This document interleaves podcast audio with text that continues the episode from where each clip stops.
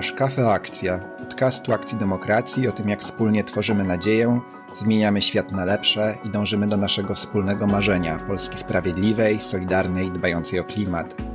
W podcaście rozmawiam z ekspertkami, ekspertami, osobami aktywistycznymi, tymi, które na co dzień stoją za naszymi kampaniami, aby wspólnie bliżej przyjrzeć się poruszanym przez nas tematom i szukać rozwiązań dla aktualnych wyzwań. Ja nazywam się Piotr Cykowski i zapraszam Cię do wysłuchania rozmowy.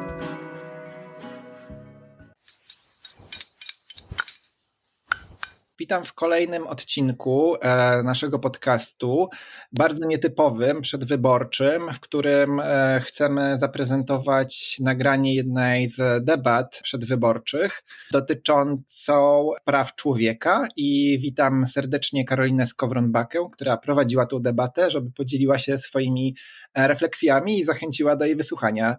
Dzień dobry. To może powiedz właśnie, jaki był klimat tej debaty, co Cię może zaskoczyło i dlaczego warto jej wysłuchać?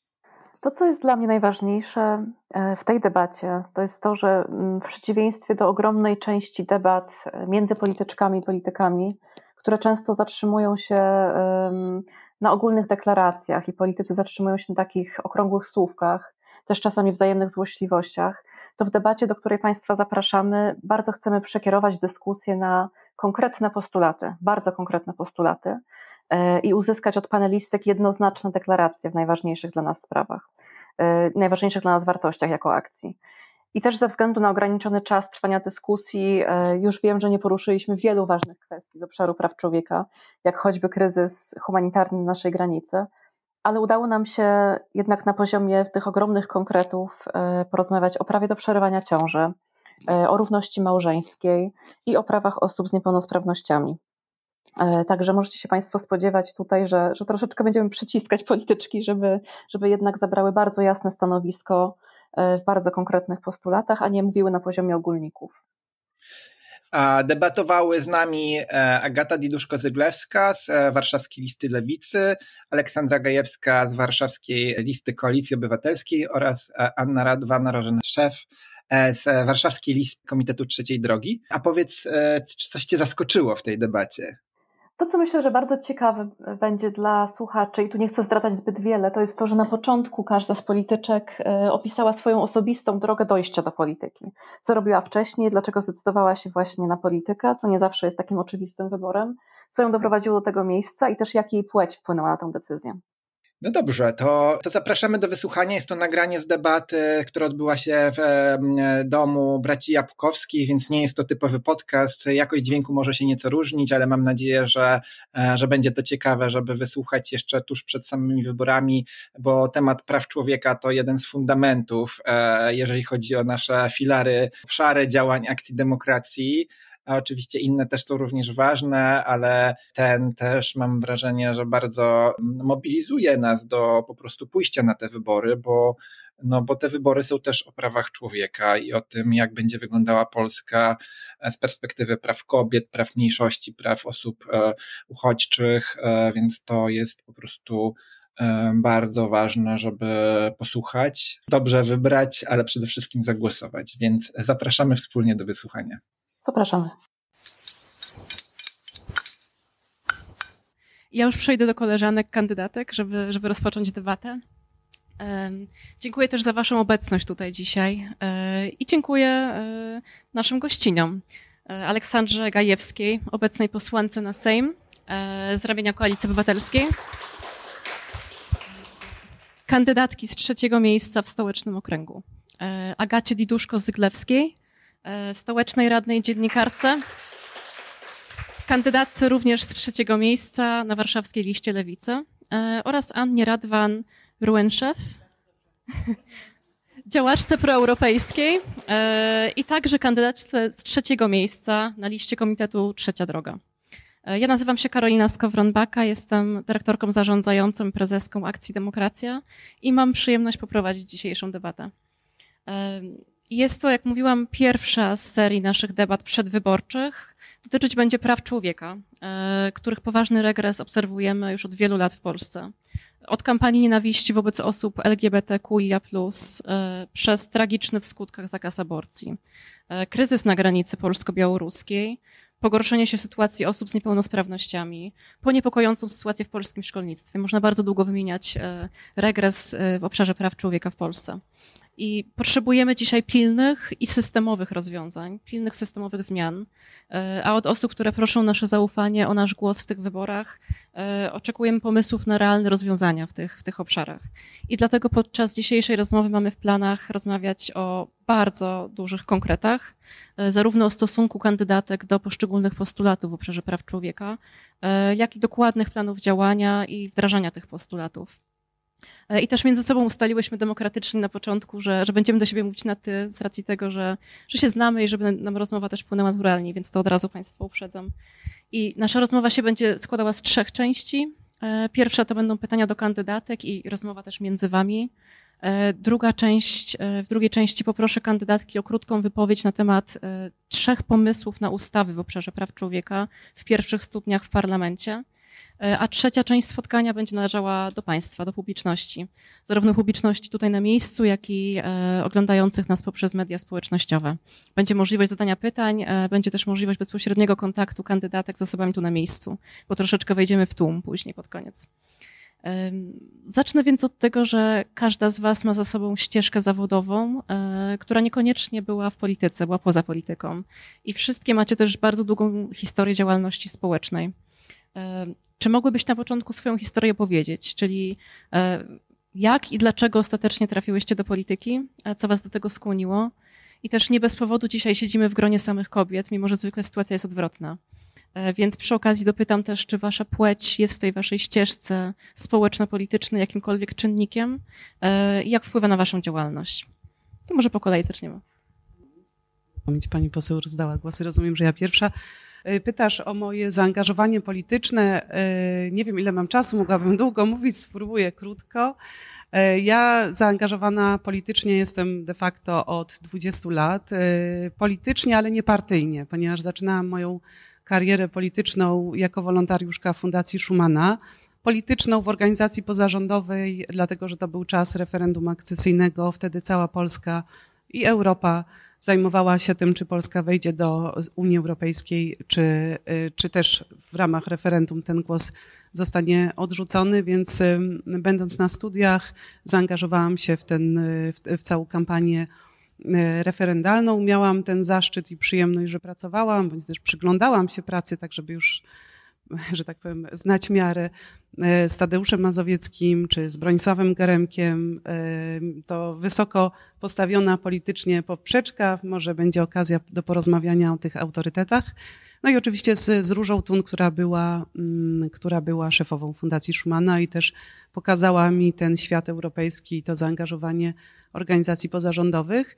W dużym skrócie po Fundacji Schumana współpracowałam z prezydentem Bronisławem Komorowskim. Jak przestał być prezydentem, założył swój instytut, poprosił mnie o prowadzenie tego instytutu e, i potem założyłam swój własny think tank, ośrodek analityczny. Nazywaliśmy to ambitnie Smart Tank. Tak nam się wydawało, że tak nowocześnie brzmi Smart Tank. E, też zajmujący się tematyką europejską. Zawsze jak jestem, słuchajcie, w tym miejscu, to patrzę z takim rozrzewnieniem na tamte okna, bo tam w ramach tego coworkingu, który Stocznia tutaj organizuje, e, zaczynałam tą działalność właśnie think tankową. I do niedawna, więc to też działalność polityczna, do niedawna też zajmowałam się pomocą humanitarną w jednej z, z dużych organizacji międzynarodowych. Teraz no, z racji na kampanię musiałam tą działalność przerwać, ale też te tematy polityczne od, od tych europejskich e, po te związane właśnie z polityką e, humanitarną, uchodźczą, e, zawsze były ze mną. A dlaczego polityka? Już mówiąc krótko, ja mam takie porównanie, nie wiem, może niezbyt piękne, ale, ale, ale zawsze siedziałam na tym fotelu pasażera i zawsze ktoś trzymał tą kierownicę. Przyszedł ten czas, że poczułam, że tą kierownicę E, trzeba trzymać, trzeba prowadzić i trzeba wziąć odpowiedzialność i nie tylko z pozycji właśnie organizacji pozarządowej też spróbować tą rzeczywistość zmieniać. Więc tak pokrótce, ja mogłabym jeszcze dłużej, ale rozumiem, że moje koleżanki, które mają też ogromne doświadczenie w polityce, też powiedzą dlaczego i skąd to się wzięło. Olu? Bardzo dziękuję. Mm, ja zostałam radną Warszawy w 2010 roku i to tak naprawdę była moja pierwsza duża styczność e, z polityką taką, którą ja nagle zaczęłam się zajmować. E, bo wcześniej, ja, ja wtedy byłam jeszcze studentką, zostałam najmłodszą radną w historii w ogóle mm, e, kraju, jeżeli chodzi o rady powiatów. E, I byłam takim wyjątkiem na mapie wtedy, jeśli chodzi o ludzi w moim wieku, którzy w ogóle angażowali się w takie sprawy. Dzisiaj to wygląda lepiej, acz mogłoby jeszcze lepiej e, i bardzo bym tego chciała, bo po pierwsze bardzo młoda osoba, po drugie kobieta. E, ja byłam wtedy studentką i dokładnie pamiętam że pracowałam przy kampaniach e, i miałam know-how w tym zakresie, miałam wyrobione opinie, wiedziałam, co myślę, przede wszystkim wiedziałam, czego nie chcę, może jeszcze nie tak do końca byłam wyrobiona, żeby wiedzieć, co chcę, ale na pewno wiedziałam, co mnie wkurza na co dzień, co mi się nie podoba, co bym chciała zmienić i tak dalej. E, pracowałam przy takich akcjach profrekwencyjnych, właśnie, żeby zachęcać ludzi do tego, żeby iść głosować, żeby mieli świadomość, że ten jeden głos to jest aż jeden głos i on może wpłynąć na ogromne zmiany. E, okazało się, że ja takim przykładem, który zawsze opowiadam, żeby Państwa zachęcić do tego, żeby głosować, jestem, bo ja do Rady Warszawy weszłam w pierwszej kadencji przewagą siedmiu głosów siedmiu głosów. E, I pamiętam, te, I pamiętam tę rozmowę, kiedy zadzwoniłam do swojego kolegi i pytałam się, byliście już głosować? Nie, zaraz pójdziemy i oni poszli. On, mama, babcia, tata i jego sąsiad z rodzicami. I ja zawsze się śmieję, że to jest ta siódemka, prawdopodobnie dzięki której weszłam do Rady Warszawy, ale te wyniki były duże, bo to były tam około 3000 osób, e, ale te, te historie zawsze opowiadam, żeby właśnie powiedzieć, że ten jeden głos ma ogromne znaczenie i może wpłynąć na to, czy młoda osoba taka jak ja będzie miała wpływ na to, co dzieje się w Warszawie. A ja ten wpływ, wpływ zaczęłam mieć, bo ja działałam przy właśnie akcjach i kampaniach profrekwencyjnych, namawiałam ludzi do tego, żeby brali w sprawy swoje ręce, żeby nie byli obojętni na to, co dzieje się dookoła, żeby jak coś nas wkurza i naprawdę czujemy wielką niezgodę, w sobie, to żebyśmy nie przechodzili obok tego, mówić, eee, nie mamy na to wpływu i tak, tak będzie, bo to nieprawda. Mamy na to wpływ, a samorządy są tego najlepszym przykładem e, i uważam, że działalność w samorządzie jest najwspanialszą rzeczą, jaka może się przytrafić e, i sprawczość, skuteczność, wpływ na to, że zmieniamy, e, realizujemy swoje projekty jest super ważna i niezwykle się cieszę, że jak mam teraz czteroletniego syna, to mogę jeździć z nim przez Warszawę i zobaczyć, zobacz a to jest park, e, który został zrealizowany w ramach takiego projektu, który mama wymyślała. Albo tutaj te nasadzenia tego chrobotka i to, że jedziemy tramwajem po zielonym, a nie po betonowym, czy na dachach e, na dachach przystanków jest zielono, to też było coś, do czego ja mogłam przyłożyć swój palec, powiedzmy, tak?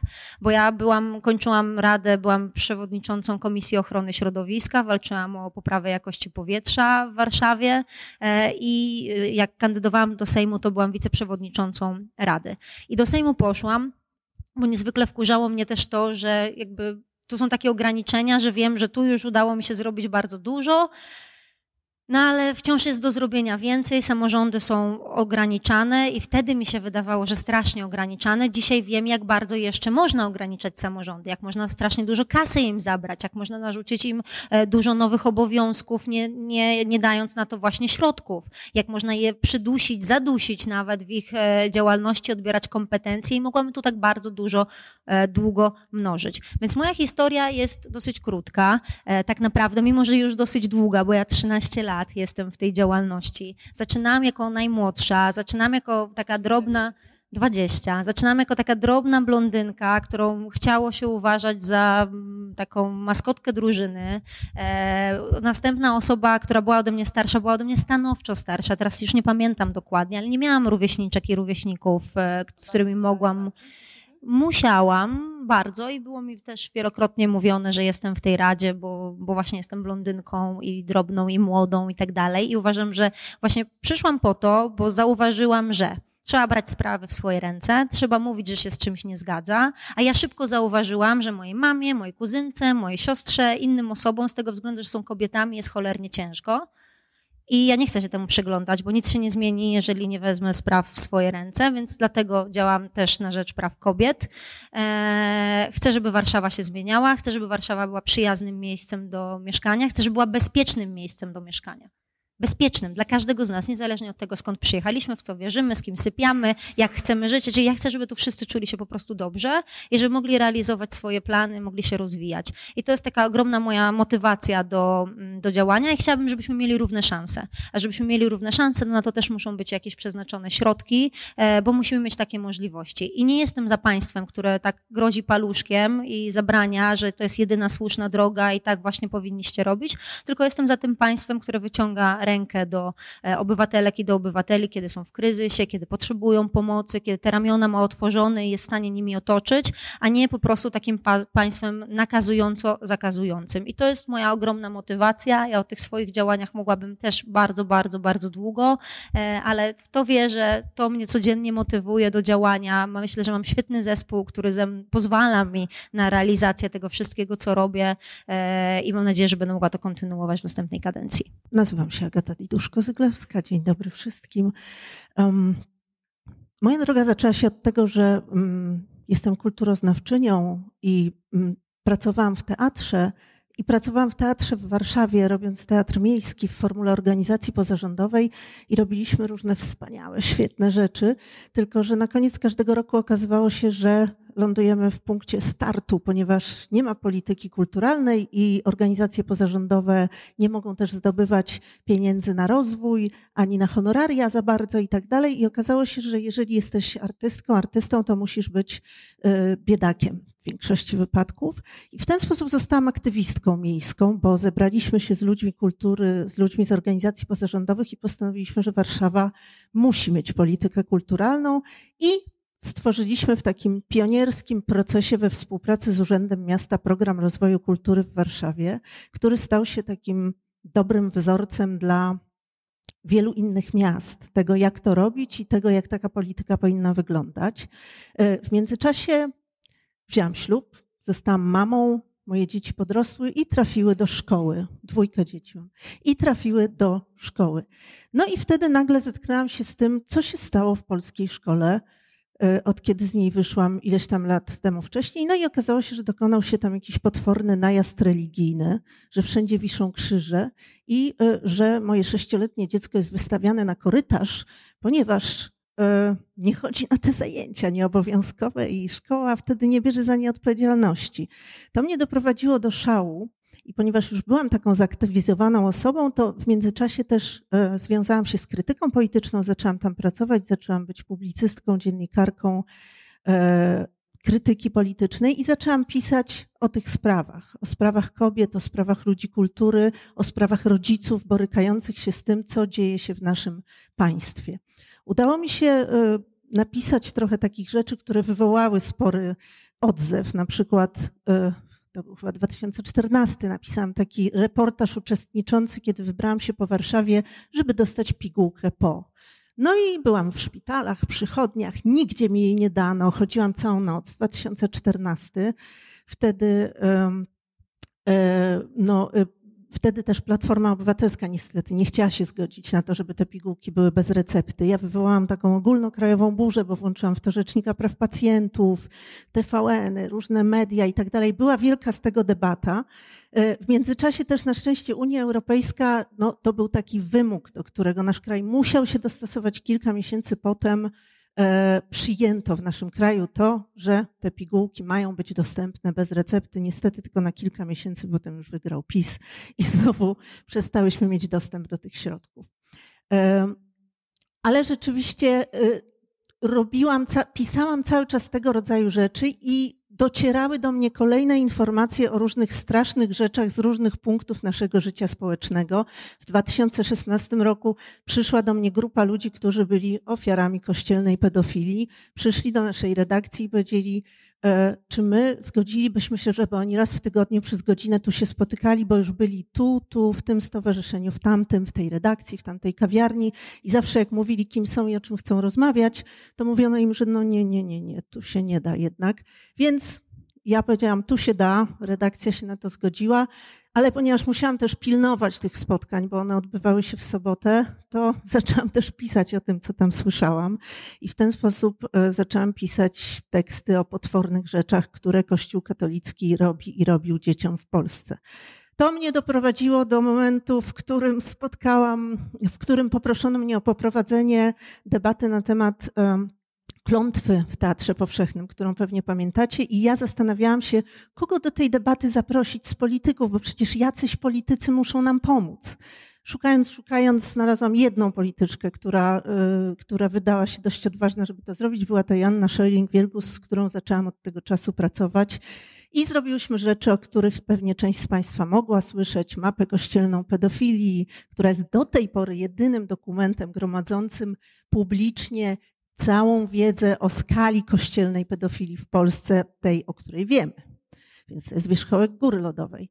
Zrobiłyśmy ten raport o biskupach, gdzie po raz pierwszy wymieniłyśmy też nazwiska biskupów wraz z historiami, kiedy odpowiadali za tuszowanie kościelnej pedofilii, żeśmy zawiozły go do papieża, przekazały wszystkim światowym mediom i tak dalej, i tak dalej. Więc robiłam te rzeczy, pisałam te kolejne teksty i takie pisałam, robiłam i miałam takie poczucie, że jak ja jeszcze raz napiszę o tym, że jakieś dziecko zostało zakatowane w swoim domu, to po prostu oszaleję.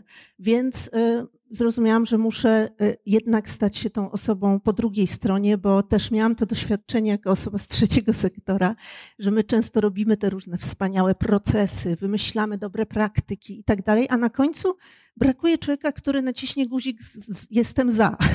I taka nasza praca bywa wyrzucana do kosza.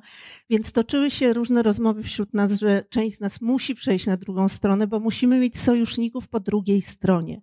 No i postanowiłam zostać sojuszniczką nas po drugiej stronie i wtedy dołączyłam do e, Rady Warszawy pod auspicjami Koalicji Obywatelskiej jako, e, jako e, społeczniczka.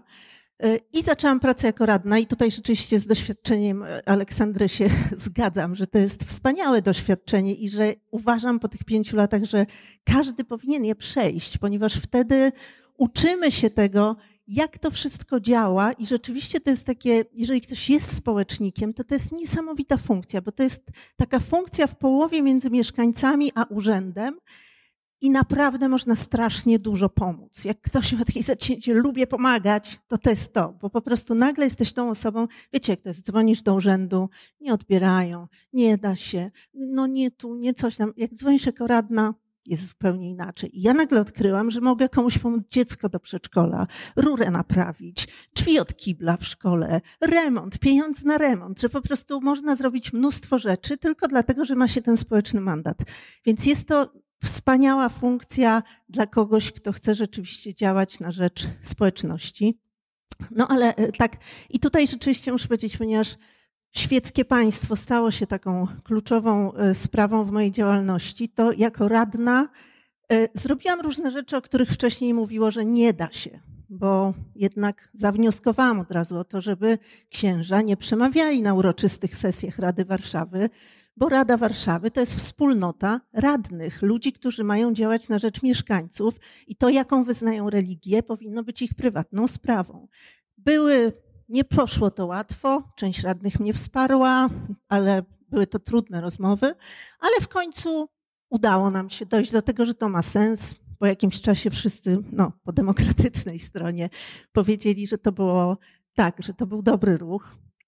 E, ja też doprowadziłam do tego, że miasto policzyło, ile dzieci chodzi na religię, ile płacimy katechetom rocznie 52 miliony w Warszawie co roku interweniowałam po prostu w setkach wypadków, kiedy rodzice prosili mnie o pomoc w związku z różnymi naruszeniami prawa uczniów i tak dalej, i tak dalej.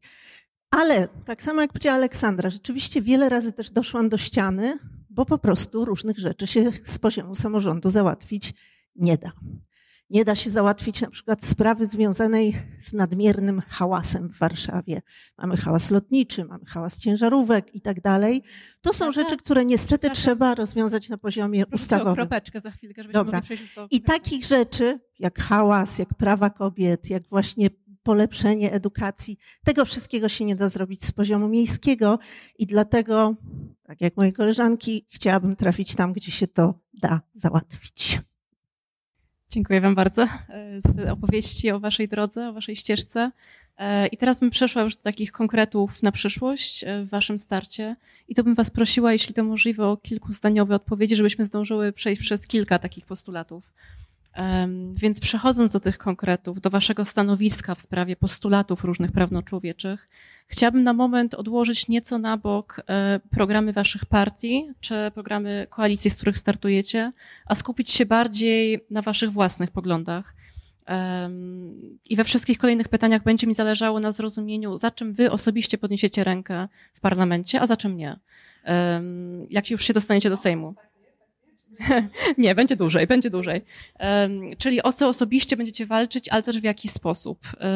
bo nieraz potrzebne są kompromisy, e, czasami obowiązuje dyscyplina partyjna, ale e, osoby głosujące na konkretne kandydatki chcą wiedzieć, jak one się zachowają w danych sytuacjach. Czy e, w jakich sprawach się dostosują do linii partyjnej, a w jakich sprawach, jeżeli będzie taka potrzeba, będą bezkompromisowe. I dlatego pierwsze pytanie o konkret dotyczy prawa do aborcji, e, a dokładnie, czy jesteście za pełną dekryminalizacją prawa aborcyjnego? Federacja na Rzecz Kobiet i Planowania Rodziny, nasz partner e, w różnych kampaniach, niedawno wysłała zapytania do wszystkich partii w tej sprawie. I od trzeciej drogi nie, nie otrzymała odpowiedzi na pismo. Tak? Dobra, to moje, to moje wiadomości z dzisiaj są nieaktualne jeszcze. Super, super, dobrze. To zaraz zapytam o to. To nie, to było do partii, do zarządów partii, z tego co mi wiadomo. tak, tak. E, jeśli chodzi o nową lewicę, to ona jednoznacznie poparła e, dekryminalizację aborcji i ustawę ratunkową w tym piśmie. APO wysłało odpowiedź o zagwarantowaniu każdej Polce znajdującej się w wyjątkowo trudnej sytuacji e, prawa do przerywania ciąży do 12 tygodnia, ale dopiero po konsultacji z psychologiem i po konsultacji z lekarzem. To jest odpowiedź od zarządu PO do, do Federacji Rzecz Kobiet Planowania Rodziny co wydaje się być troszeczkę krokiem w tył do roku 2021 i stąd do Ciebie, Olu, chciałam pierwsze pytanie skierować. Jakie jest ostatecznie stanowisko e, PO w tej sprawie, też biorąc pod uwagę, co sam Tusk mówił e, w 2022 roku? Jak jest no, teraz? Jaka no jest też Twoja ja... osobista? Twoje osobiste Zaczynając od tego, co zostałam zapytana. Ja niestety nie mogę mówić w imieniu zarządu krajowego, bo nie jestem jego członkinią, e, jeżeli chodzi o wymianę tych pism, e, ale oczywiście obiecałam, bo nie jesteście jedyną organizacją, która mnie o to pyta, e, że jakby ustalę przebieg tego pisma, z kiedy ono jest, bo na tym piśmie też nie ma tej daty, żeby ta odpowiedź jakby była w stanie jej status skomentować. Natomiast my podczas naszej konwencji programowej przedstawiliśmy 100 konkretów i ten konkret konkret, który wychodzi od nas, dotyczy jasnego prawa kobiety do legalnej, bezpłatnej, dostępnej i bezpiecznej aborcji do 12 tygodnia ciąży. Tak, i wyłączną e, decyzją. tak, I, i to jest konkret, który od nas wyszedł. Oczywiście pojawiają się wątki i one się pojawiały już jakiś czas temu, jeżeli chodzi o różne osoby, które, bo my jesteśmy dosyć, dosyć szeroką koalicją, e, o możliwość konsultacji z tego z lekarzem, psychologiem e, i chyba wszyscy zgodzimy się na to, że jeżeli kobieta potrzebuje takiej konsultacji, to państwo powinno jej taką możliwość zapewnić. Natomiast e, ja nie uważam, żeby była jakakolwiek podstawa, żeby warunkować możliwość dokonania takiego zabiegu medycznego e, właśnie decyzją e, jakiegokolwiek psychologa. To jest nasza decyzja. Decyzja dotyczy nas, dotyczy naszego ciała i my powinniśmy mm, ją podjąć. I w stu, w stu naszych konkretach to się znalazło. Ja jestem za całkowitą dekryminalizacją aborcji. My przedstawiłyśmy Ustawa na początku. Też jesteśmy, mm, jesteśmy dwa tysiące w lutym chyba 2021 roku przedstawiłyśmy cały pakiet e, praw kobiet i cały czas to podkreślamy. Czyli tu musi iść pakietowo. Sama kwestia aborcji nie załatwi mm, kwestii mm, praw kobiet. Kwestia e, tej aborcji, e, kwestia tej antykoncepcji mm, awaryjnej, antykoncepcji hormonalnej, edukacji, edukacji seksualnej, dofinansowania in vitro i jakby całej tej opieki okołoporodowej, wszystko musi być zapewnione na, na odpowiednim poziomie, żebyśmy mogły mówić, że kobiety czują się bezpiecznie, jeżeli chodzi o kwestie w ogóle zakładania, powiększania rodziny, myślenia o jakimkolwiek formacie o ciąży. Bo dzisiaj podejmujemy dyskusje dotyczące dzietności i rządzący zachodzą w głowę, dlaczego jest tak, że kobiety nie chcą rodzić dzieci w Polsce. Znaczy niech się zastanowią, jakie piekło zgotowali kobietom i dlaczego one nie czują się bezpiecznie, żeby żeby się na ciążę zdecydować. Że nie mają pewności, że pójdą do lekarza i nie będzie to lekarz sumienia. Czy na pewno w szpitalu, do którego awaryjnie trafią, będzie lekarz, który powie im wszystko, co widzi w badaniu. Czy one mają taką pewność. I ja też jestem po to w polityce, żeby żaden lekarz specjalizacji ginekologicznej tą klauzulą nie mógł się zasłaniać. Jeżeli chce tego, to ja czyli uważam, że no, jest tyle specjalizacji pięknych, w których lekarze mogą rozwijać swoją działalność, że no, no może niekoniecznie ta, no może niekoniecznie ta. Ja idąc do lekarza chcę znać pełne spektrum swojego stanu zdrowia e, i wykorzystywać jego pełną wiedzę medyczną w tym zakresie. Jego światopogląd, przepraszam bardzo, ale w ogóle mnie nie interesuje. Rozmawiamy o kwestiach medycznych, a on jest lekarzem. Ja nie przyszłam o jego, po jego opinię prywatną czy e, poradę w zakresie światopoglądu czy ideologii. Dziękuję bardzo. To Aniu. Myślę, że tu, tu się zgodzimy w stu procentach. Moja opinia jest, jest tak sam, tak, taka sama. To znaczy, to jest decyzja kobiety i wolność kobiety tutaj powinna być e, na miejscu pierwszym.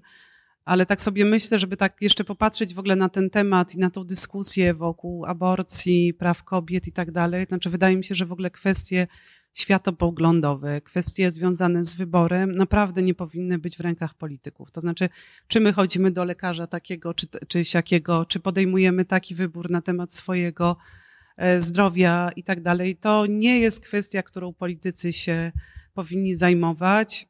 Y, nie chcę się tu wysłośliwiać, że to faceci się zajmują e, naszym zdrowiem i na tym, ile będziemy miały dzieci, czy je będziemy miały, czy nie, co nam wolno, co nie wolno. Wydaje mi się, że taki główny nasz postulat na przyszłość, tu patrzę na moje koleżanki, też na Państwa na sali, to byłby taki, żeby politycy się po prostu odczepili. Chciałabym powiedzieć brzydciej, ale jesteśmy tutaj w, w tym żeby się po prostu od tego, że tak powiem, odczepili. Jeżeli chodzi o, o, o prawa, o wybór, e, to ja też jestem za tym, żeby to kobieta decydowała o tym wyborze i żeby państwo nie regulowało sumienia, bo prawo nie jest w stanie uregulować e, sumienia kobiet i trzeba jej to zostawić jako jej osobisty, indywidualny wybór. Dopytam, bo trzecia droga mówi o powrocie tak zwanego kompromisu, tak zwanego tak, kompromisu aborcyjnego. Mówi też o referendum. Jakie jest Twoje zdanie tak? U nas, u nas jest rzeczywiście jest sporo środowisk też konserwatywnych. Jesteśmy w koalicji z PSL-em. Tutaj ich stanowisko jest e, dosyć, e, dosyć jasne. Jeżeli chodzi o Polskę 2050, to my po pierwsze mamy wolność, e, deklarujemy wolność naszym posłom w wyborze i w głosowaniu i tutaj jakby nie ma przymusu do głosowania zgodnie z, z duchem partii jest pomysł rzeczywiście referendum. I powiem Wam szczerze, że na początku, jak usłyszałam o tym referendum, to myślałam sobie, Matko Święta, co to za, za pomysł? Natomiast w obecnej sytuacji, w której jesteśmy, y, w, w, sytuacji z prezydentem Dudą, z, niejasną sytuacją, jaka będzie w Sejmie, to znaczy okazuje się, że to może być jedyna droga do tego, żeby ten temat rozwikłać. I tu oczywiście są argumenty przeciw i, i, i za. Możemy o tym potem chwilę porozmawiać.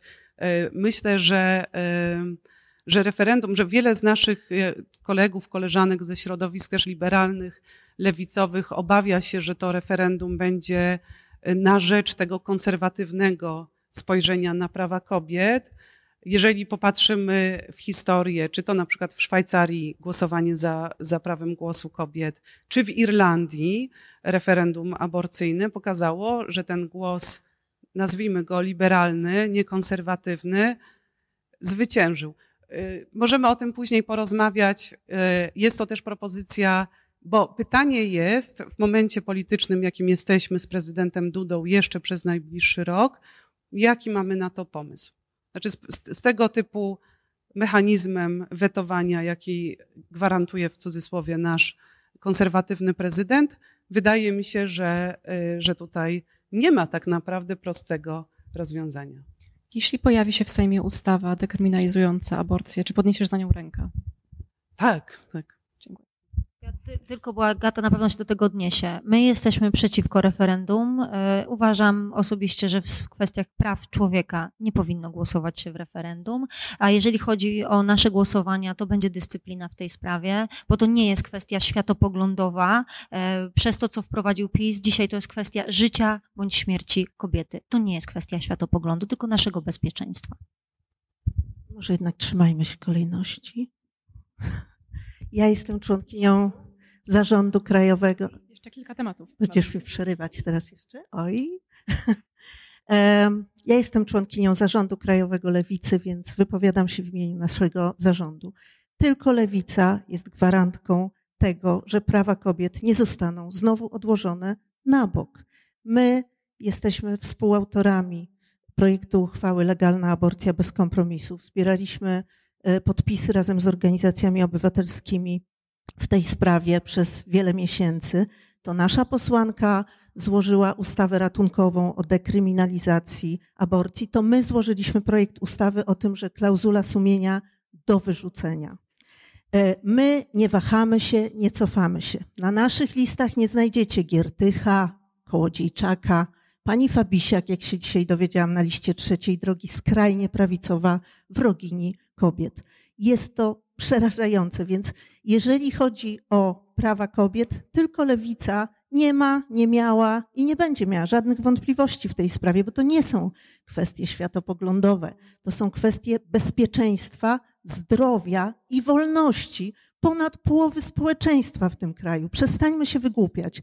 A już ten pomysł o robieniu referendum w prawach człowieka, przecież to jest sprzeczne skrajnie z deklaracją praw człowieka. Prawa człowieka, do których należą prawa kobiet i reprodukcyjne prawa kobiet, ponieważ przymuszanie kobiety do rodzenia jest e, e, określane przez Trybunał Sprawiedliwości jako przymuszanie, do, jako tortury, jako traktowanie, które jest zakazane w Deklaracji Praw Człowieka.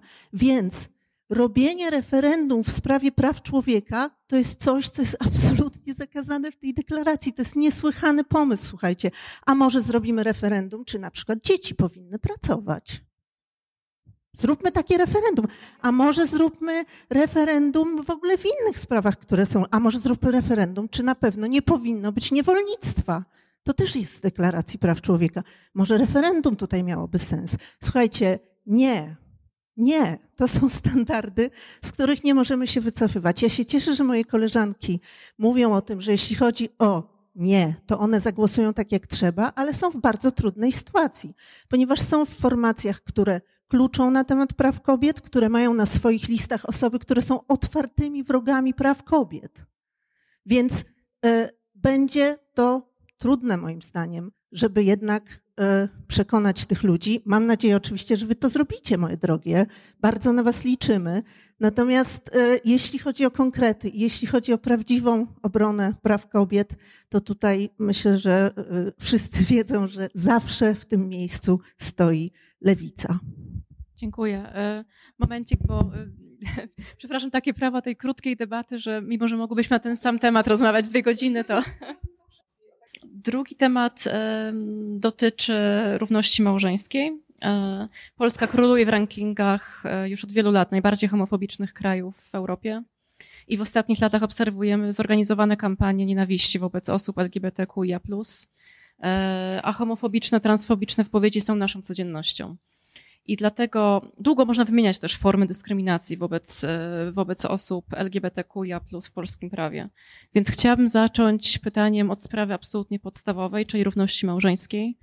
E, różne partie do tej pory obiecywały w tej sprawie wiele, niekoniecznie wiele zrobiły. E, najczęściej mowa jest o związkach partnerskich, które chociaż byłyby pewnym krokiem do przodu w stosunku do, do sytuacji prawnej, jaką mamy obecnie, Niemniej nadal byłyby formą dyskryminacji, podzieliłyby obywatelki i obywateli na lepszych, na gorszych, nie dawałyby parom jednopłciowym dostępu do, e, do ślubu, czyli małżeństwa byłoby tylko dostępne dla par, par heteroseksualnych.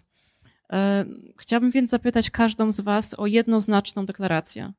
Czy popieracie związki partnerskie, czy popieracie pełną równość małżeńską? E, a także jak chcecie rozwiązać sytuację par polskich, e, polskich par jednopłciowych, które zawarły ślub za granicą i których sytuacja w Polsce jest nieuregulowana. E, I niezależnie od waszej przynależności partyjnej, która wiadomo, że bywa ograniczeniem, jak postąpicie w tej sprawie konkretnie, jak znajdziecie się w Sejmie? Tym razem może Dagaty bym zaczęła. Tu znów jako członki zarządu Krajowego Lewicy powiem, że w naszym programie jest to oczywiście ujęte wprost. My żądamy równości małżeńskiej pełnej. Nie ma powodu, żeby jacyś politycy mówili, to na przykład jest w stu konkretach waszych, no kochani, e, związki partnerskie, dajemy wam część waszych praw, podziękujcie nam. Nie, jakby nie. Wszyscy ludzie muszą być równi wobec prawa. Nie ma o czym rozmawiać. Wszyscy mają mieć prawo do tego, żeby zawrzeć małżeństwo. Zwłaszcza, że w Polsce jest kilkadziesiąt tysięcy tęczowych rodzin z dziećmi. Status tych dzieci, status tych rodzin musi zostać natychmiast uregulowany, ponieważ ci ludzie mają kłopoty na co dzień związane właściwie ze wszystkim, z opieką nad dzieckiem, kiedy jest chore, ze szkołą, e, z pieniędzmi, ze wszystkim. Nie ma powodu, żeby jakakolwiek grupa ludzi w naszym kraju była dyskryminowana, dlatego że politycy nie są w stanie zrozumieć tego, że wszyscy mają mieć równe prawa. Co więcej, chcę powiedzieć, że były badania już rok temu prowadzone przez Okopres, z których wynika, że jeśli chodzi o formacje demokratyczne, to większość wyborców tych formacji, w wypadku Koalicji Obywatelskiej 80% wyborców koalicji jest za równością małżeńską, nie za związkami partnerskimi. Więc te konkrety wypowiedziane przez koalicję są trochę do tyłu za ich wyborcami. Ja uważam, i mówię to w imieniu całej lewicy, że nie ma innej drogi niż dać równe prawa wszystkim ludziom i wyjaśnić jak najszybciej sytuację dyskryminowanych dzieci i dyskryminowanych rodzin i oczywiście legitymizować zawarte za granicą związki, bo nie ma powodu, żeby ludzie nie mogli zalegalizować swojego małżeństwa w Polsce. Dziękuję. Bardzo dziękuję. To ja zacznę e, od e, tej kwestii, mm, że bardzo jest mi przykro, że osoby, które postanowiły skorzystać ze swoich praw za granicą, bo nie są one tutaj w Polsce dla nich możliwe i dostępne, to dzisiaj są w ogóle ścigane przez aparat państwowy, przez prokuraturę i jest prowadzony jakby taki spis osób, które odważyły się na to, żeby wyjechać z kraju i coś takiego zrobić. Czyli to w ogóle nie powinno mieć miejsca. E, I po prostu jest mi, jest mi z tym źle jako obywatelce, a już tym bardziej jako osobie, która e, zasiada w Sejmie i reprezentuje mieszkanki i mieszkańców. E, druga rzecz jest taka, że ja jestem za równością małżeńską. Jestem, absolutnie. I jestem tą liberalną, lewicującą częścią Platformy Obywatelskiej, nie tylko Koalicji Obywatelskiej, e, która myśli od samego początku i jakby ma takie postulaty i e, o to walczy i w tym aspekcie działa. My w naszych konkretach mamy związki partnerskie i tak jak mówił nasz przewodniczący, mamy je dlatego, ponieważ uważamy, że to jest realne do zrealizowania przy obecnej koalicji, która będzie zawiązana po wygranych wyborach. A o wygrane wybory nam chodzi, bo tylko wygrane wybory zagwarantują nam to, to, że pisowska władza, która codziennie miszczy państwo, która odbiera nam nasze prawa, e, no będzie mogła, mm, będziemy mogli ich rozliczyć i będziemy mogli po prostu zrealizować nasze mm, postulaty. E, I my dzisiaj mówimy do państwa bardzo uczciwie, uczciwie i wprost, że związki partnerskie to jest to, co realnie jesteśmy w stanie w najbliższym czasie zrobić. I ja wierzę w społeczeństwo polskie e, i wierzę, że jesteśmy gotowi na to, żeby wprowadzić równość małżeńską i że to zrobimy. I mm, odnosząc się do pani mm, radnej, e, która tutaj w takich wysokich tonach e, uderza w koalicję obywatelską i w platformę, w moje ugrupowanie, to chciałam powiedzieć tak. Ja świadomie jestem w tym ugrupowaniu. Świadomie wybrałam to miejsce. Chcę być w centrum, bo chcę wpływać na większość, która może realizować postulaty, w które ja wierzę czyli postulaty lewicowe. Realizować program in vitro, który robił rząd koalicji, koalicji PSL-u i Platformy Obywatelskiej e, i robi to w Warszawie. E, budować mieszkania jako rządy. Jako rządy udało się rządowi, rządowi Platformy Obywatelskiej i w miastach, w których rządzimy, też się to udaje. I chcę być um, Chcę tutaj być e, po to, żeby walczyć o sprawa kobiet i żeby prawa kobiet i żeby te sprawy załatwić. Nie po to, żeby okładać się z koleżanką, która siedzi po mojej prawej bądź lewej stronie, która z nas w tym aspekcie jest lepsza, albo które ugrupowanie jest w tym aspekcie lepsze. Bo uważam, że to nie o to nam chodzi. I nie po to ja przyszłam do polityki. Ja chcę po prostu, żeby te sprawy zostały załatwione. I jestem w Platformie Obywatelskiej też właśnie z tego powodu, że tu było jeszcze wiele osób, które do tego tematu nie było przekonanych. I mam wrażenie, że od 2010 roku, od kiedy w tej platformie jestem, zmieniło się dużo. I dzisiaj to Platforma Obywatelska mówi, że jest za tym, za tym, za tym i za tym. I będziemy ten program realizować. I to będzie w moim mniemaniu realizowanie właśnie tych liberalnych, lewicowych postulatów przez większość, która w Polsce jest potrzebna, żeby mogły one być realizowane. Bo mi na tych sprawach zależy, bo ja chcę, żeby one były realizowane i uważam, że to jest idealne miejsce, żebyśmy mogli o te prawa walczyć i przekonywać te osoby, które potem właśnie w większości będą musiały zagłosować, żeby to miało miejsce. Ola, jeszcze dopytam podsumowując, czy dobrze rozumiem, że w tym momencie jesteś za związkami partnerskimi? Ja jestem za równością. Ja jestem za równością małżeńską. A do czego politycznie będziesz dążyć? Do równości e, małżeńskiej. Natomiast, e, tak jak zostało powiedziane, w stu konkretach zagwarantowana jest e, kwestia związków partnerskich. No, muszę Państwa zmartwić że generalnie popieram postulaty koleżanek i tutaj, no może gdyby był gość z Konfederacji albo z PiSu, to byłyby igrzyska i chleb. E, ja w skrócie powiem, że e, w ogóle temat e, LGBT poruszany i traktowany przez ostatnie lata przez Prawo i Sprawiedliwość to jest coś, co uderza niesłychanie w naszą demokrację, w prawa człowieka. Pewnie Państwo pamiętacie te, te koszmarne pomysły związane, nie wiem, chociażby ze strefami LGBT czy anty-LGBT, już nawet nie pamiętam, jak, jak one się nazywały.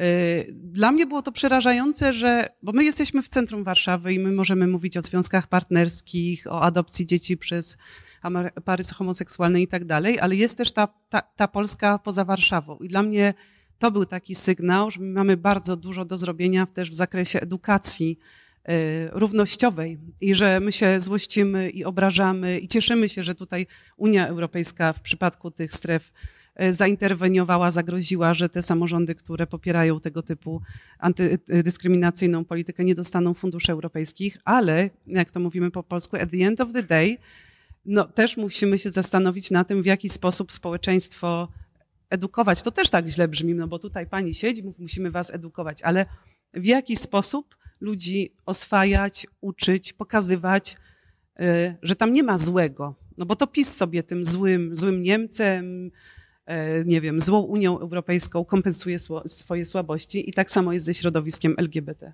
Edukacja troszkę odrębny temat, który nie zdążymy dzisiaj poruszyć, bo jest mało, mało czasu, ale konkretnie, czy zagłosujesz za związkami partnerskimi? Zagłosuję. A zagłosujesz za równością małżeńską? Zagłosuję. Dziękuję. Słuchajcie, czuję się jak na takim, jak jest chyba Taka moja rola, ślub, tak. tak, tak, tak. Dziękuję. Dziękuję bardzo. Mamy już mało czasu, bo 12 minut nam zostało przed przejściem do części do publiczności, ale chciałabym jeszcze tutaj podrążyć i bardzo Was proszę o krótkie odpowiedzi. Teoretycznie znamy już Wasze stanowiska w tej sprawie. Wiemy, w co wierzycie, do czego chcecie dążyć, czego byście sobie życzyły dla Polski, dla osób LGBTQIA. Ale e, sondaże niekoniecznie dają każdej z waszych partii taką większość, która byłaby potrzebna do osiągnięcia tych celów.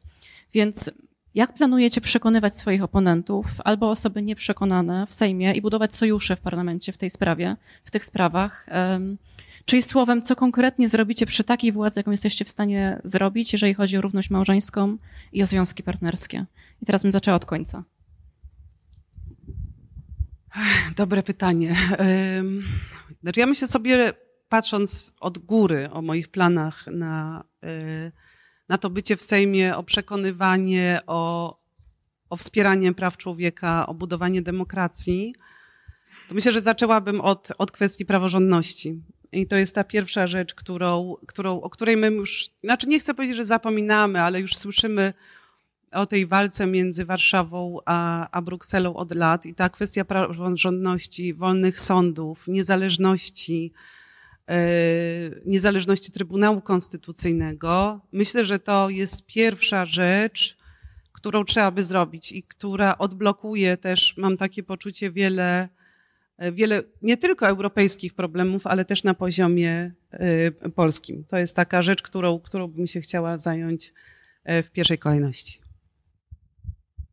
Ja myślę, że w jakiejś części odpowiedziałam na to pytanie w, swojej poprzedniej wypowiedzi. E, Koalicja Obywatelska jest największym ugrupowaniem opozycyjnym. E, my te kwestie dotyczące naszego programu konkretów e, mamy gdzieś tam pomiędzy sobą jasno przegadane i mm, wiemy, jakie są nasze wyznaczniki. Myślę, że społeczeństwo jest gotowe na zmiany. Społeczeństwo tych zmian oczekuje. Możemy mówić o kolejności, możemy mówić o rzeczach, które są najważniejsze, które będzie można przeprowadzić właśnie, bo wywołują najmniej sporów wewnętrznych i w ten sposób możemy po prostu wypchnąć to, wypchnąć w to, wypchnąć to, wypchnąć tamto, tak? E, I w taki sposób jakoś układać sobie tych listę tematów. Ale nie tak powinny wyglądać jakieś gdzieś tam nasze priorytety. To jest pragmatyzm, który, mm, który często w polityce dochodzi do, do, do pierwszeństwa. E, więc dla nas te kwestie, o których mówimy, wszystkie w tych stu konkretach, one są podzielone na różne działy, są bardzo istotne e, i kwestie dotyczące praw człowieka w każdym aspekcie, bo czy to są osoby transpłciowe, czy to są osoby, które walczą o równość małżeńską, czy to są osoby z niepełnosprawnościami, czy to są kobiety walczące o swoje prawa, przedsiębiorczynie walczące o swoje prawa i cała grupa osób, które walczy o swoje prawa, musimy traktować te osoby na równi. E, tylko po prostu mm, to będzie bardzo duża praca, bo przez 8 lat e, to ten aparat rządzących e, PiSu, Kaczyński po prostu wyrywał nam nasze prawa, odbierał je, e, ograniczał nasze swobody i wolności. I tu naprawdę trzeba mm, rzucić się do tej pracy na wielu płaszczyznach jednocześnie e, żeby zacząć to, żeby zacząć to wypracowywać, e, odkłamywać Polskę, pokazywać fakty, e, nie pozwalać na szczucie, nie pozwalać na zalewanie nienawiścią. I kiedy będziemy mieli już takie warunki do tego, to myślę, że kwestie, e, te, które dzisiaj mogą się wydawać wielu osobom jakkolwiek trudniejsze, przestaną takie być, bo po prostu polska scena polityczna i ta publiczna przestanie być zalewana stekiem kłamstw, które chociażby leją się w tej propagandowej telewizji, kiedyś zwanej publiczną, tak? I to też ma ogromne znaczenie. Natomiast my jesteśmy konkretnie sfokusowani na to wszystko, co żeśmy obiecali e, w naszych konkretach. E, mamy uzgodnione stanowisko w tej sprawie i będziemy po prostu to konsekwentnie robić. Jesteśmy podzieleni w podzespoły, e, jeżeli chodzi o koalicję, kto czym się specjalizuje. I tak jak powiedziałam, u nas kwestie światopoglądowe, jeżeli chodzi, chodzi o prawa kobiet, przestały być jak, traktowane w tym zakresie. To jest kwestia naszego życia bądź śmierci, to jest kwestia naszego bezpieczeństwa. I każda osoba, która dołączyła do nas po drodze, czy to jest pan Giertych, czy to jest pan Kołodziejczak, mają tego świadomość i takie zasady, takie same zasady w tej grze o, o, dotyczą nas wszystkich, niezależnie od tego, co mówią państwo dookoła. Takie są zasady gry. Tak. Pytanie było o sposób współpracy, więc e, o tym powiem. No, wszystkie badania pokazują, i to jest fakt, że żadna, jeżeli, a musimy wierzyć w to, że uda się wygrać formacjom opozycyjnym, e, że żadna z tych formacji, nawet ta największa, nie będzie mogła rządzić sama. Że warunkiem tego, żebyśmy pokonali PiS i Konfederację jest to, że Koalicja Obywatelska, Lewica i Trzecia Droga wejdą do Sejmu i że będą umiały współpracować. Nie ma innego sposobu, żeby to się udało. My, jako Lewica, od bardzo dawna mówimy, że jesteśmy na to gotowi. Też proponowaliśmy od wielu miesięcy podpisanie paktu sejmowego, który byłby właśnie takim y, drogowskazem, co chcemy zrobić razem najpierw, na co się godzimy. Niestety nie było odzewu pozytywnego na ten pomysł, szkoda, ale nie szkodzi. I tak myślę, że się dogadamy, bo nie mamy innego wyjścia. Też myślę, że bardzo wiele nas łączy. Jak widzicie naszą rozmowę w tym gronie, rozumiem, że dla naszych prawno-człowieczych postulatów e, będziemy mieć sojuszniczki e, w tych innych formacjach. I tych sojuszników jest oczywiście więcej, bo w koalicji obywatelskiej rzeczywiście e, są też, jest też trochę osób z inicjatywy polskiej, są zieloni, oni stanowią mniejszość, ale tak, myślę, że będą sojusznikami w tych sprawach związanych z prawami człowieka, których jeszcze raz nie nazywajmy światopoglądowymi, bo to nie chodzi o światopogląd, tylko o życie i zdrowie i wolność ludzi. E, więc jestem pewna, że mamy sojuszników i w koalicji, i w trzeciej drodze. Więc na pewno damy radę się dogadać, kiedy już e, opadną te straszliwe emocje związane właśnie z wyborami, z e, tym konkurowaniem i z, i, z, i z trybem, w jakim to się dzieje również przez to, jak to układają media i czego szukają, bo szukają emocji, a nie merytoryki i tak dalej. Jestem pewna, że usiądziemy razem do stołu, że porównamy nasze projekty ustaw i że będziemy o tym rozmawiać. Natomiast jeszcze raz powiem, my jako lewica jesteśmy gwarantem tego, że nie odpuścimy praw człowieka. Nie powiemy po wyborach, no dobrze, drogie panie, musicie poczekać jednak i tak, i tak dalej. To już się zdarzało parę razy w ostatnich latach, czy tam osoby LGBT, no musicie jeszcze poczekać, jeszcze może parę lat. Nie. My tego nie odpuścimy i będziemy bardzo namawiać inne partie, żebyśmy jednak się co do praw człowieka zgodzili i myślę, że to się uda. Może to nie będą zawsze łatwe rozmowy, ale ponieważ społeczeństwo jest już do przodu i jest tego pewne, to myślę, że i politycy, i polityczki nie mają innego wyjścia niż za nim podążyć. I to jest nasza nadzieja. Dziękuję. Już wiem, że nie zdążymy mówić o wszystkim dzisiaj. O uchodźcach nie powiemy na pewno, nie powiemy o klimacie, ale mam nadzieję, że zdążę jeszcze dwa pytania Wam zadać i bardzo poproszę Was o szybkie odpowiedzi, żebyśmy mogli też publiczności oddać. E, pierwszy dotyczy Waszego stosunku do postulatów osób z niepełnosprawnościami. E, co dokładnie uważacie, że musi się w tej kadencji najbliższej wydarzyć e, w tym obszarze? Jakie rozwiązania zaproponujecie, żeby polepszyć sytuację osób z niepełnosprawnościami? E, ustawa o świadczeniu wspierającym, która wchodzi w życie od 1 stycznia, zawiera różne groźne przepisy. Nie będę teraz wchodzić w szczegóły tego. E, pytanie brzmi natomiast, czy jesteście za tym, żeby znowelizować tę ustawę i czy jesteście też za tym, żeby wprowadzić ustawę o asystencji i czy macie jakieś inne pomysły w tym, w tym obszarze? Rozumiem, że 30 sekund, tak, na odpowiedź. Y, jeżeli chodzi o ustawę o asystenckość, przyznam, że ponieważ mamy mało czasu, tutaj tuż przed, przed naszym spotkaniem spotkałam się ze znajomą, która jest osobą z niepełnosprawnością. Pozdrawiam, y, ma na imię Bożenna Hołownia, też startuje z Warszawy. Nie jest rodziną y, naszego lidera i zapytałam Bożennę, która, która jest od, od dziecka, porusza się na wózku właśnie a propos tej ustawy, asystenckiej, e, jak to w praktyce będzie wyglądało. I ona powiedziała mi wprost, znaczy problemem są płace dla tych osób, że my możemy sobie wymyślać teraz, że ten asystent e, jest potrzebny, że powinniśmy wspierać, natomiast poziom płac i przygotowania asystentów e, wymaga tutaj wyraźnego wsparcia i tak naprawdę bez tego wszelkie obietnice polityczne mogą pozostać na papierze. To tak, ta ustawa, którą myśmy procedowali w komisji, bez ustawy o asystenturze nic nie znaczy.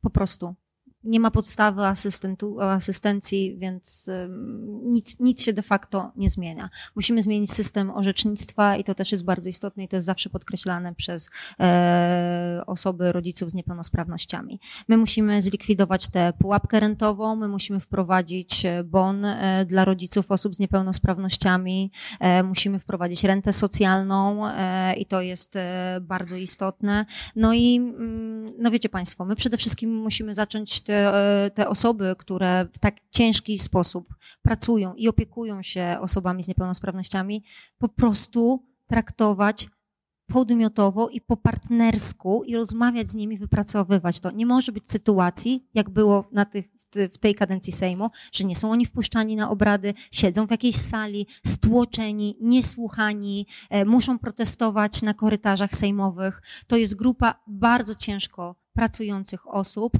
e, którzy nie mogą dorabiać, którzy mają niskie uposażenia i naprawdę potrzebują naszego wsparcia na wysokim poziomie. Tu chodzi o godność i o godne życie każdej z tych osób, i tej z niepełnosprawnością, i tej, która się tą osobą opiekuje. A bardzo często są to kobiety i to też należy podkreślić. Tak, rzeczywiście podpisana Zgadzamy się. No, podpisana przez prezydenta ustawa robi rzecz straszną. To znaczy odbiera y, opiekunom osób z niepełnosprawnościami świadczenie, kiedy te osoby skończą 18 lat. No jest to absurd po prostu. Miało być dobrze, a znowu przekręcono tak rzeczy, że te osoby mogą już pracować, ale za to tracą tę pomoc, podczas kiedy wiadomo, że w wypadku osób z ciężkimi niepełnosprawnościami, kiedy ta osoba kończy 18 lat, nie odzyskuje cudownie zdrowia, więc to odebranie y, opiekunowi, opiekunce zwykle właśnie e, tego świadczenia jest rozwiązaniem bardzo złym, niesprawiedliwym, sprowadzeniem znowu tej pracy do pracy bezpłatnej. To absurdalne i to jest oczywiste, że to musimy zmienić. Ustawa o asystencji osobistej oczywiście, że musi wejść w życie. E, ja polecam w ogóle mm, stronę ruchu 2119, czyli ruchu osób z niepełnosprawnościami i ich opiekunów. Oni tam sformułowali swoje prawie 30 bardzo konkretnych postulatów i zmian prawnych, które my oczywiście jako lewica natychmiast przyjmujemy, dodajemy do naszego programu, bo to są bardzo oczywiste rzeczy, które ci ludzie sami opisali, bo to są upodmiotowieni, bardzo biegli często w prawie ludzie, którzy latami walczą o zupełnie podstawowe rzeczy. E, my zamierzamy ich wspierać w tym, żeby one wreszcie zostały zrealizowane i to są po prostu konkretne propozycje zmian prawnych, które trzeba wprowadzić. One są opracowane przez prawników. Tutaj nie ma czarów mary, ani nie ma co myśleć. To jest grupa kilku milionów ludzi w Polsce, osoby z niepełnosprawnościami różnego rodzaju. Więc tak, ta grupa obywateli też musi być zauważona przez państwo i mieć szansę na godne życie. E, ostatnie pytanie. E, chciałam Was poprosić o trzy propozycje ustaw, które chciałybyście złożyć w pierwszych studniach swojej pracy w obszarze praw człowieka. Trzy, no to będzie ciężko, ale przede wszystkim e, praworządność, prawa kobiet i powrót Polski do europejskiego stołu. Ja będę mówiła w swoim imieniu. Ja jako Aleksandra Gajewska chciałabym, żeby kwestie praw kobiet i ten cały pakiet praw kobiet został natychmiast złożony i chętnie po prostu pobiegłabym od razu, jak tylko wybije ta północ z tym, z tym całym pakietem. E, chciałabym właśnie, żeby te związki partnerskie mogły działać e, od zaraz. E, no i chciałabym właśnie pomóc osobom z niepełnosprawnościami i ich opiekunom. Po prostu chciałabym, żeby prawo zagwarantowało im godne życie, zagwarantowało dawało im godne wynagrodzenia za ich, płacę, za ich pracę, e, żeby nie musieli co kilka lat pojawiać się z niepełnosprawnym dzieckiem i, jakby udowadniać, że nie wiem, nie, ta niepełnosprawność nie zniknęła nagle magicznym sposobem. To bym chciała, żeby się zadziało. Miałabym całą listę dalej, żeby był równy dostęp do żłobków i tak dalej, i tak dalej. Mogłabym to wymieniać. No was te trzy rzeczy po prostu wzięłabym pod pachę i natychmiast bym biegła, bo uważam, że można to zrobić od ręki. Chciałabym e, na początku na pewno w tym kontekście zaktualizować kodeks karny, jeśli chodzi o artykuły 119, 256 i 257 w kontekście przestępstw nienawiści, przemocy i znieważania grup, bo jak wiecie, tam nie, są, nie jest wpisana jako coś, co podlega karze przemoc y, ze względu na płeć, ze względu na tożsamość seksualną, ze względu na wiek, ze względu na niepełnosprawność. Te wszystkie rzeczy są w naszym programie. Mamy zapisane konkretne zmiany w konkretnych artykułach konkretnej ustawy. Oczywiście chciałabym, żebyśmy też jak najszybciej wprowadzili y, ustawę legalna aborcja bez kompromisów, równość małżeńską, no i z mojego pola świeckiego państwa dwie ustawy bardzo związane z prawami człowieka, no to jest oczywiście klauzula sumienia, czyli to jest zmiana w ustawie o prawach pacjenta, tak żeby kobiety miały pełnię praw pacjenta. No i oczywiście znów kodeks karny, likwidacja artykułu 196 o obrazie uczuć religijnych, ponieważ ten artykuł łamie konstytucyjne prawo do wolności sumienia. Dziękuję. Bardzo bym chciała Was dopytać o właśnie szczegółowe ustawy jeszcze, ale już czas nam się skończył e, ten dla nas tutaj na scenie.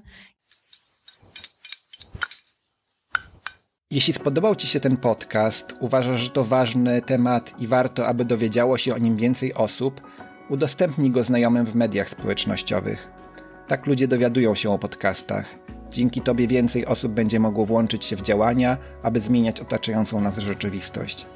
Zachęcam Cię także do kliknięcia Obserwuj w aplikacji, z której korzystasz, a jeśli słuchasz w Spotify, zostaw nam 5 gwiazdek oraz napisz, co sądzisz o tym odcinku. Możesz też napisać do mnie na adres kontakt małpaakcjademokracja.pl wpisując podcast w tytule wiadomości. Nasz podcast i wiele innych działań Akcji Demokracji powstaje wyłącznie dzięki zaangażowaniu wielu osób, które wpłacają nam choćby niewielką kwotę. Dzięki temu możemy działać skutecznie i niezależnie oraz rozwijać nowe pomysły, jak z progresywnym przesłaniem docierać jak najszerzej. Zapraszam Cię do dorzucenia się. To proste. Wejdź na stronę www.akcjademokracja.pl i skorzystaj z bezpiecznego systemu płatności. I do usłyszenia.